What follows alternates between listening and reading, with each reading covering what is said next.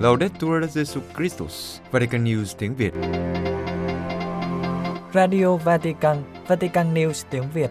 Chương trình phát thanh hàng ngày về các hoạt động của Đức Thánh Cha, tin tức của Tòa Thánh và Giáo hội Hoàng Vũ được phát 7 ngày trên tuần từ Vatican và Roma.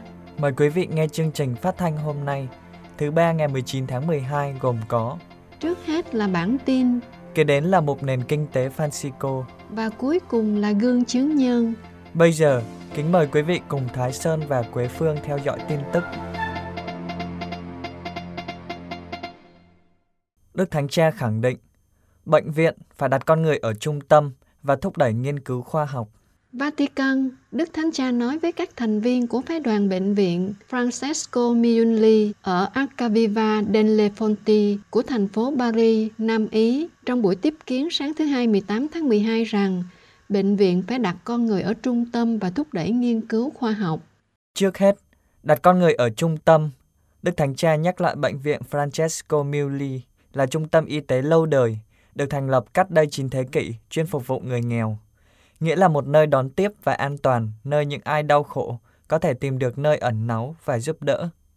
Đức Thánh Cha nói, anh chị em hãy cố gắng trung thành với những dấn thân mà những người đi trước đã thực hiện tiếp tục đặt bệnh nhân nghèo ở trung tâm công việc.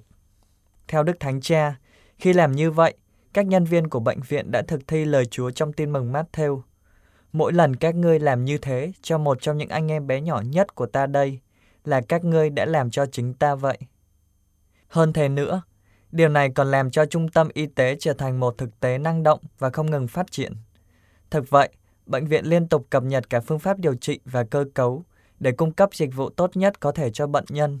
Đặc biệt, Đức Thánh Cha đánh giá cao việc thành lập một phòng khám của bệnh viện dành cho người di cư, với các dịch vụ bởi sự tự nguyện hoàn toàn của các nhân viên. Với tất cả những việc làm này, có thể nói Francesco Milli là nguồn tài nguyên quý giá cho khu vực và toàn quốc gia. Điểm thứ hai, thúc đẩy nghiên cứu khoa học. Từ lâu, Trung tâm Y tế đã cộng tác với nhiều trường đại học trong lĩnh vực này đặc biệt từ hai năm qua, đã trở thành bệnh viện đa khoa và mở khóa học chuyên ngành. Nhấn mạnh điều này, Đức Thánh Cha nói, đây là một mục tiêu có giá trị lớn, một mặt cho phép các nhân viên y tế thực hiện một dịch vụ được nhìn nhận cả trong lĩnh vực hàn lâm và chăm sóc sức khỏe trong lãnh thổ của mình. Mặt khác, cũng mang lại cơ hội tốt nhất cho địa phương, khuyến khích các chuyên gia khác đến và hoạt động ở Ý nhằm trao đổi kỹ năng phong phú trên phạm vi rộng hơn. Đức Thánh Cha kết thúc với việc khuyến khích bệnh viện Francesco Miuli thúc đẩy một vòng tròn đạo đức để chăm sóc sức khỏe ngày càng được cải thiện vì lợi ích của cộng đồng và bệnh nhân, đồng thời chú ý đến chất lượng dịch vụ và sự quan tâm đến mọi người. Ngài cảm ơn các nhân viên của bệnh viện vì những gì họ đang làm và khuyến khích họ tiếp tục đi theo con đường này với lòng nhiệt thành. Quân đội Israel tấn công giáo sứ Thánh gia ở Gaza làm hai người chết. Jerusalem, ngày 16 tháng 12, quân đội Israel đã tiến vào khu vực nhà thờ Thánh gia ở Gaza và bắn vào bất cứ ai bước ra khỏi nhà thờ. Hậu quả là hai người phụ nữ chết và một số khác bị thương. Trong một tuyên bố, Tòa Thượng phụ Công giáo Latin ở Jerusalem xác nhận rằng một tay súng bắn tỉa của Israel đã sát hại hai phụ nữ Kitô trong giáo xứ Thánh Gia, nơi đa số các gia đình Kitô trú ẩn từ khi chiến tranh bắt đầu. Các nạn nhân là bà Nahida và cô Sama, con gái của bà. Bà Nahida bị bắn chết khi đi đến nhà vệ sinh. Cô Sama thấy mẹ bị tấn công đã chạy theo để giúp đỡ, nhưng cũng bị bắn chết. Ngoài ra còn có 7 người khác bị thương khi đang cố gắng bảo vệ những người đang ở trong nhà thờ. Tòa thượng phụ cho biết trước đó không có một cảnh báo nào được đưa ra. Những người dân vô tội không hiếu chiến bị những người máu lạnh bắn trong khuôn viên nhà thờ. Tuyên bố cũng tố cáo sáng hôm đó, một tên lửa bắn từ xe tăng của lực lượng phòng vệ Israel nhắm vào mục tiêu và tấn công tu viện của các nữ tu thừa sai bác ái mẹ Teresa. Hậu quả là máy phát điện cho khu vực tu viện bị phá hủy, ngôi nhà thờ bị hư hại nhiều do ngọn lửa tấn công, Hiện 50 người khuyết tật ở trong ngôi nhà đã phải di chuyển đến nơi khác. Cuộc tấn công đang diễn ra được cho là do những người Israel tuyên bố có sự hiện diện của một bệ phóng tên lửa trong giáo xứ. Mặc dù Tòa Thượng phụ Công giáo Latin đã can thiệp, nhưng các binh sĩ Israel vẫn tiếp tục bắn về phía khuôn viên giáo xứ Thánh Gia, nơi có nhiều thường dân trú ẩn. Tuyên bố của Tòa Thượng phụ kết thúc với việc bày tỏ sự gần gũi và chia buồn với các gia đình bị ảnh hưởng bởi thảm trạng vô nghĩa này và cùng với toàn thể cộng đoàn Kitô cầu nguyện cho các nạn nhân, đồng thời đặt câu hỏi tại sao lại có một cuộc tấn công như vậy xảy ra khi toàn thể giáo hội đang chuẩn bị mừng lễ Giáng sinh. Trong buổi đọc kinh truyền tin trưa Chủ nhật ngày 17 tháng 12, đề cập đến vụ sát hại này, Đức Thánh Cha nói rằng tôi tiếp tục nhận được tin tức rất nghiêm trọng và đau đớn từ Gaza. Thường dân không có vũ khí, phải hứng chịu các vụ đánh bom và xả súng. Và điều này thậm chí còn xảy ra bên trong khu phức hợp giáo sứ Thánh Gia, nơi không có những kẻ khủng bố mà chỉ có các gia đình, trẻ em, người bệnh và người khuyết tật, các nữ tu. Một người mẹ và con gái của bà, bà Nahida Khalil Anton và con gái Samakaman Anton đã thiệt mạng và những người khác bị thương khi họ đi đến phòng vệ sinh do những tay súng bắn tỉa. Ngôi nhà của các nữ tu mẹ Teresa bị hư hại và máy phát điện của họ bị trúng đạn. Có người nói đó là khủng bố, đó là chiến tranh. Vâng, đó là chiến tranh, đó là khủng bố. Đây là hai lý do tại sao Kinh Thánh nói rằng Thiên Chúa khiến chiến tranh chấm dứt, Ngài bẻ gãy cung và giáo. Đức Thánh Cha mời mọi người cầu nguyện, xin ơn hòa bình cho những nơi có chiến tranh này. Đức Hồng Y Angelo Becciu bị tòa Vatican kết án 5 năm 6 tháng tù. Vatican, Đức Hồng Y Angelo Becciu, cựu Tổng trưởng Bộ Phong Thánh, cựu Tổng giám mục phụ tá Quốc vụ Khanh Tòa Thánh đã bị Tòa hình sự Vatican kết án 5 năm 6 tháng tù, rút quyền vĩnh viễn khỏi các chức vụ công và bị phạt 8.000 euro về tội tham ô. Như vậy, sau 86 phiên xét xử, ngày 16 tháng 12 năm 2023, Phiên tòa tại Vatican do thẩm phán Giuseppe Pignatone chủ trì đã tuyên phạt 10 bị cáo liên quan đến việc phủ quốc vụ khanh tòa thánh mua tòa nhà ở số 60 đại lộ Sloan ở London trong các giai đoạn giữa năm 2014 và 2018 từ doanh nhân người Ý Raffaele Mincione, người vào thời điểm đó đang quản lý hàng trăm triệu euro thuộc các quỹ của phủ quốc vụ khanh tòa thánh. Tòa cho rằng các bị cáo đã phạm tội tham ô trong việc sử dụng bất hợp pháp, vi phạm các luật về quản lý tài sản của giáo hội với tổng số tiền là hơn 200 triệu USD, tương đương với khoảng 1 phần 3 số tiền mà Phủ Quốc vụ Khanh Tòa Thánh có thời đó. Số tiền này được thanh toán từ năm 2013 đến 2014. Theo quyết định của Đức Tổng giám mục phụ tá Quốc vụ Khanh Tòa Thánh bấy giờ là Angelo Becciu. Với các tội phạm này, tòa đã tuyên án các bị cáo từ phạt hành chính đến hình sự đến hơn 7 năm tù. Tòa án cũng ra lệnh tịch thu số tiền 166 triệu euro từ những người bị kết án và yêu cầu họ bồi thường cho các bên dân sự số tiền hơn 200 triệu euro. Tòa án nhìn nhận tội trạng của Đức Hồng Y Bechu và ông Raffaele Minchone đã liên hệ trực tiếp với Phủ Quốc vụ Khanh để được khoản thanh toán, cả khi không có những điều kiện dự kiến xảy ra, lạm dụng chức quyền và sử dục các nhân viên vi phạm trách nhiệm. Với tội phạm này, Đức Hồng Y Bechu bị tuyên án với mức 5 năm 6 tháng tù giam, 8.000 euro tiền phạt và cầm vĩnh viễn không được đảm nhận các chức vụ công quyền. Vào tháng 9 năm 2020, Đức Thánh Cha Francisco rút các đặc quyền Hồng Y và yêu cầu Đức Hồng Y Becchu từ chức Tổng trưởng Bộ Phong Thánh. Trong các phiên tòa, Đức Hồng Y luôn kêu oan. Và trong phiên vừa qua, sau khi tòa tuyên án, Luật sư Fabio Vigione của Đức Hồng Y Becciu cho biết sẽ kháng cáo. Ông nói, chúng tôi tôn trọng bản án, nhưng chắc chắn chúng tôi sẽ kháng cáo. Một phiên tòa đảm bảo quyền lợi của mọi người. Roma, về phiên tòa xử hôm 16 tháng 12 liên quan đến vụ án tòa nhà số 60, đại lộ Sloan ở London. Ông Andrea Tornielli, tổng biên tập Vatican News, đã đưa ra những nhận định dưới góc nhìn từ người quan sát.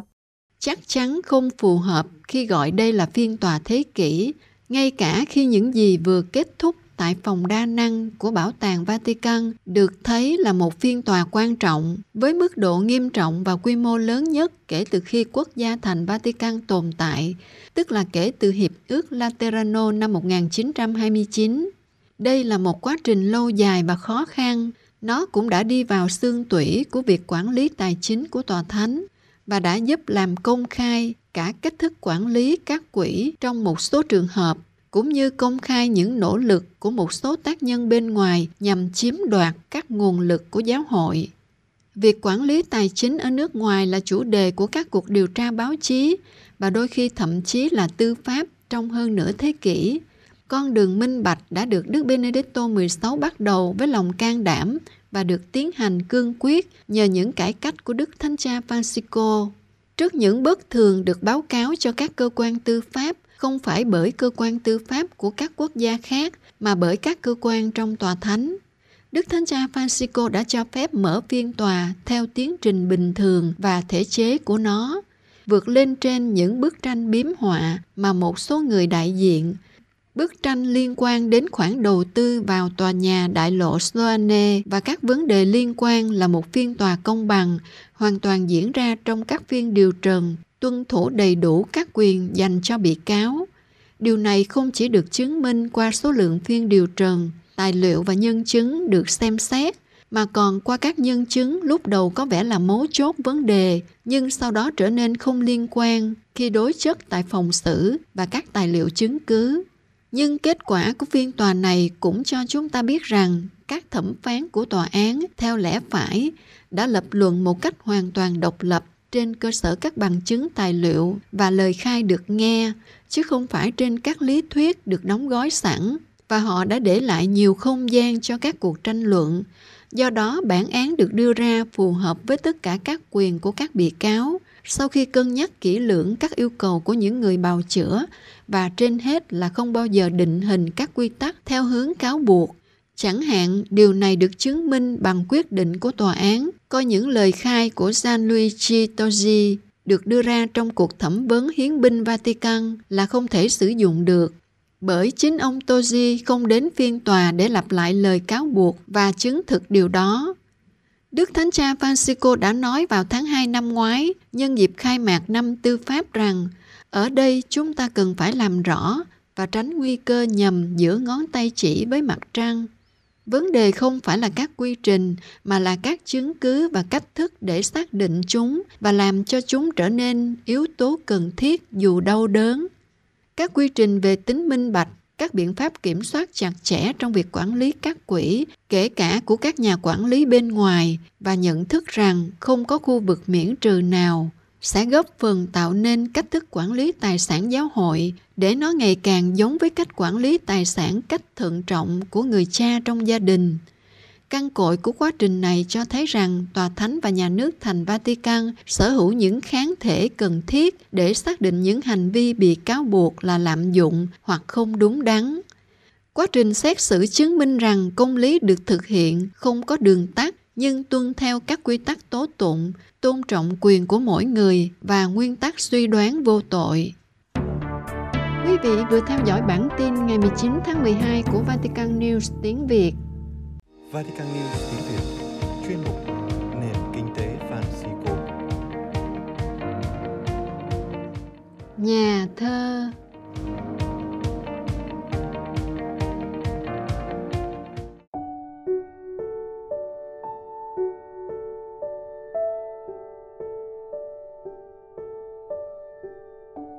Ôi, cái gì đây?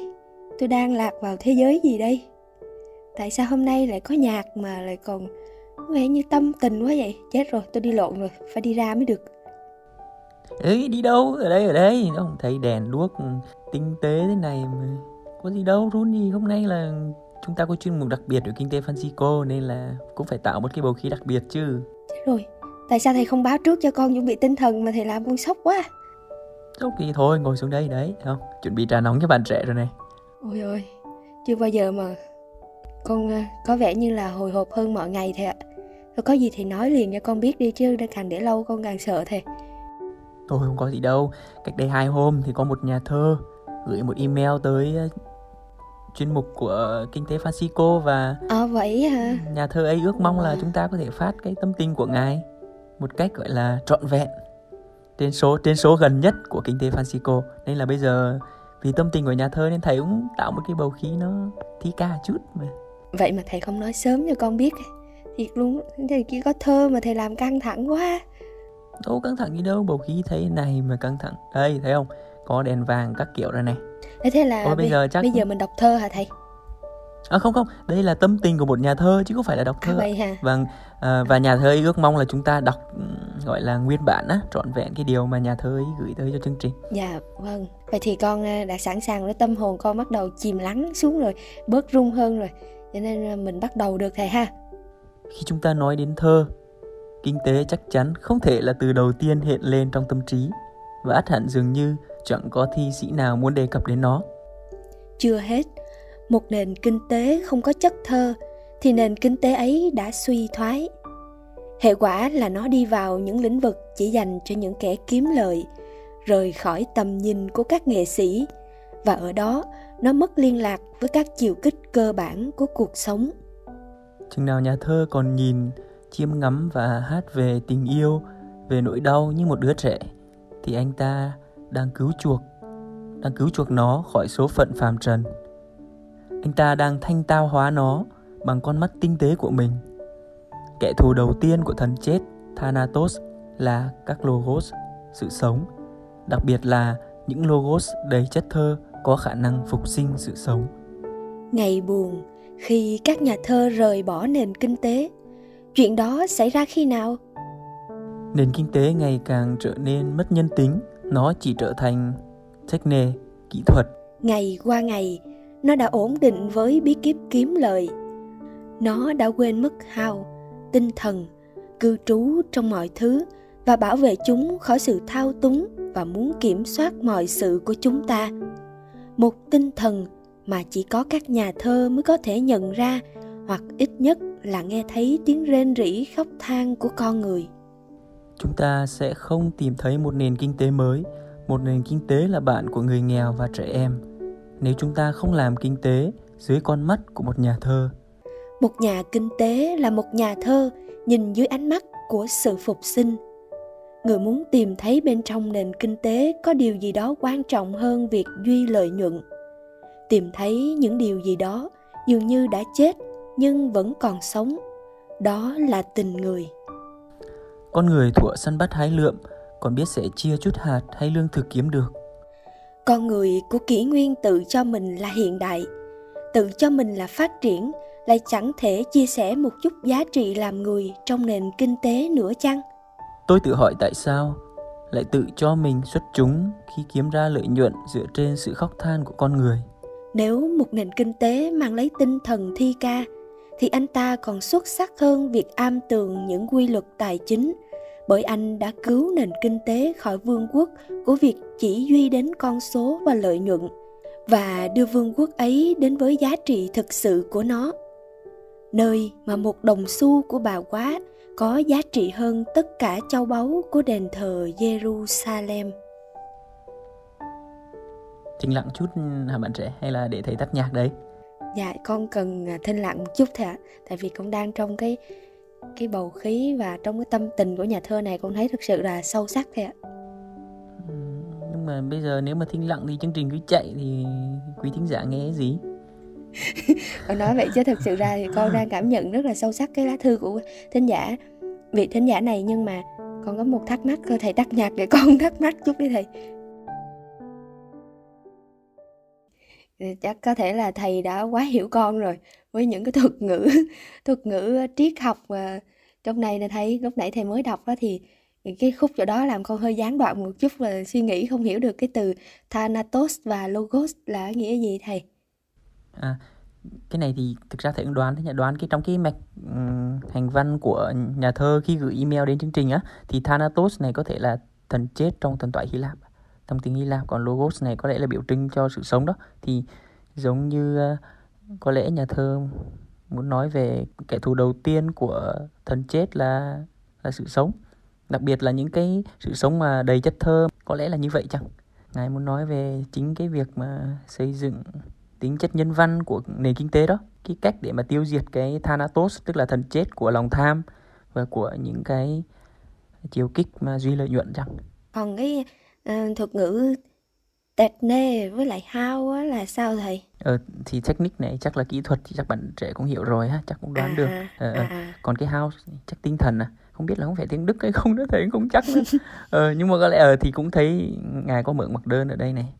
Thì tức là tìm đi vào cái tinh thần nguyên thủy của của con người đó.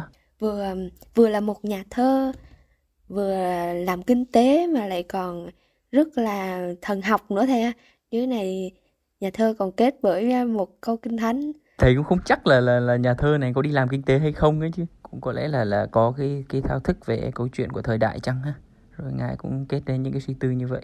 Thực ra thì nhà thơ cũng có viết uh, tên của ngài đến uh, email của chương trình nhưng mà cũng xin phép là không có uh, nêu danh khi mà chúng ta thực hiện chương trình nên trước hết là con là thấy là sâu sắc rồi đó ồ hôm nay kinh tế Francisco lại có một bước đột phá dữ dằn từ một cái gì đó khô cứng mà sang một à một cái sự mềm dẻo và thôi rất thôi là được rồi được rồi.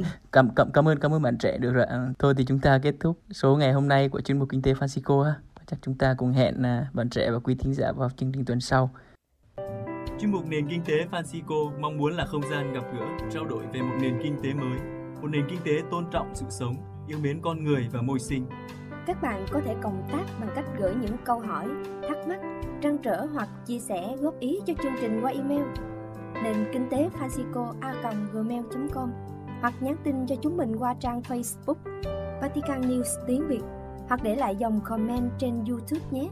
Hẹn gặp lại các bạn vào thứ ba tuần tới. Xin chào và hẹn gặp lại. Vatican News tiếng Việt Chuyên mục Gương chứng nhân Cuộc đời của cha Antonio Ronchi, thời sai ở Chile.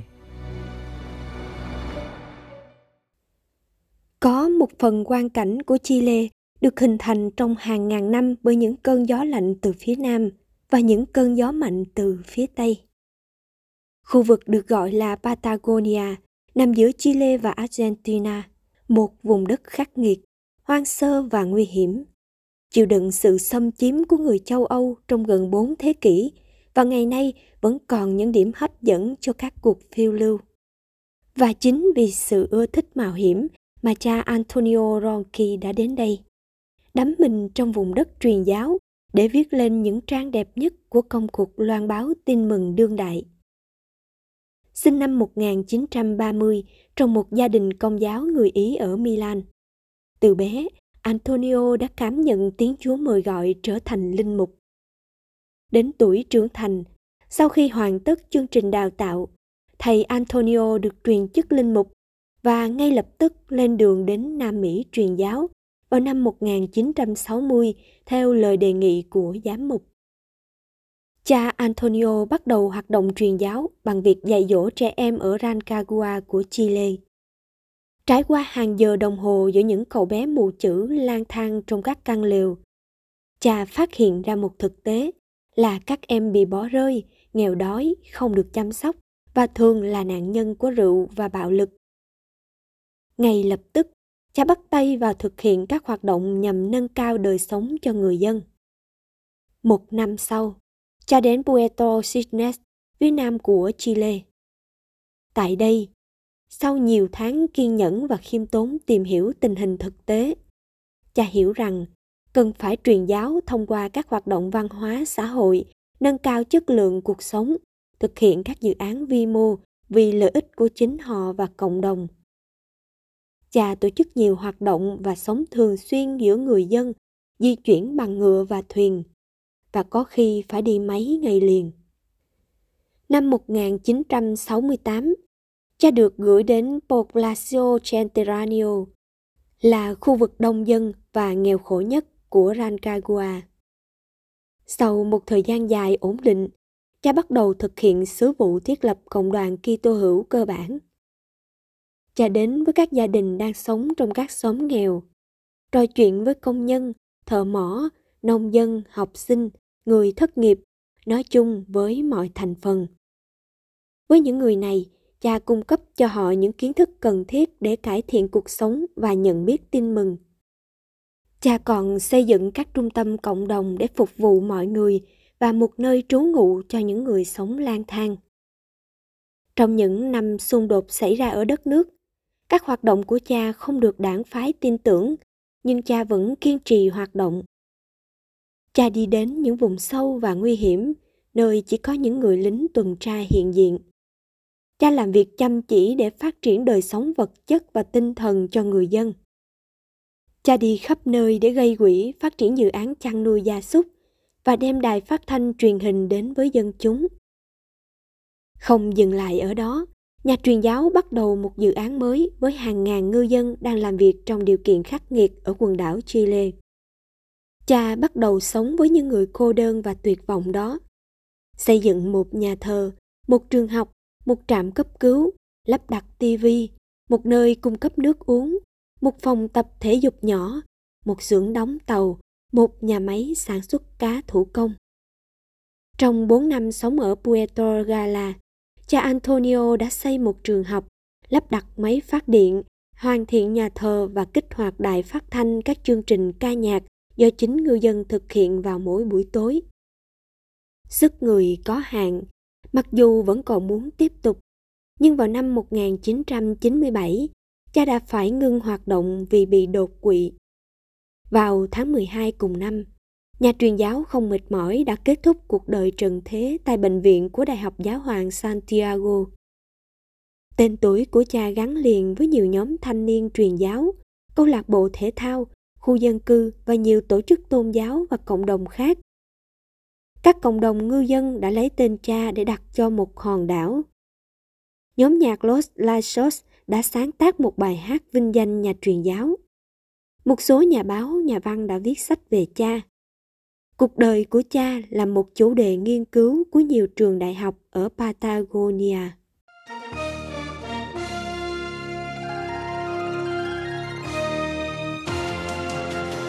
Cảm ơn quý vị đã chú ý lắng nghe chương trình Radio Vatican của Vatican News tiếng Việt.